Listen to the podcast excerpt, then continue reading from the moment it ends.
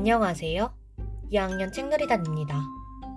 엠마누엘 우다의 엄마라는 동화를 여러분께 읽어드리겠습니다. 태양과 밤 사이에 엄마 마음이 있어. 때로는 달처럼 반짝이고 때로는 까마귀 날개처럼 어둡지. 아무것도 아닌 일로 마구 웃거나 무시무시하게 화를 내기도 해.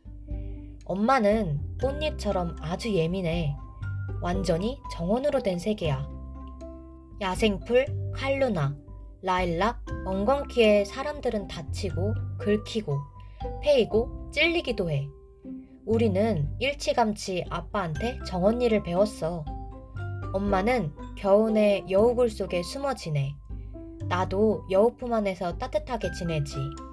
마치 1000년쯤 지난 것 같아. 엄마 마음속엔 어미늑대가 웅크리고 있나봐.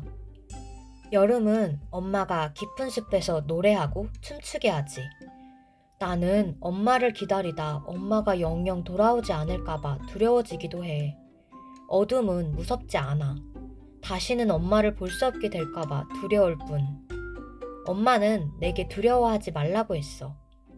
네가 태어났을 때 내 마음에 새 노래를 새겼단다. 너의 첫 외침은 영롱한 이슬별, 사랑스러운 너의 얼굴. 너에게 가는 길은 결코 잊을 수 없단다. 지금까지 들어주셔서 감사합니다.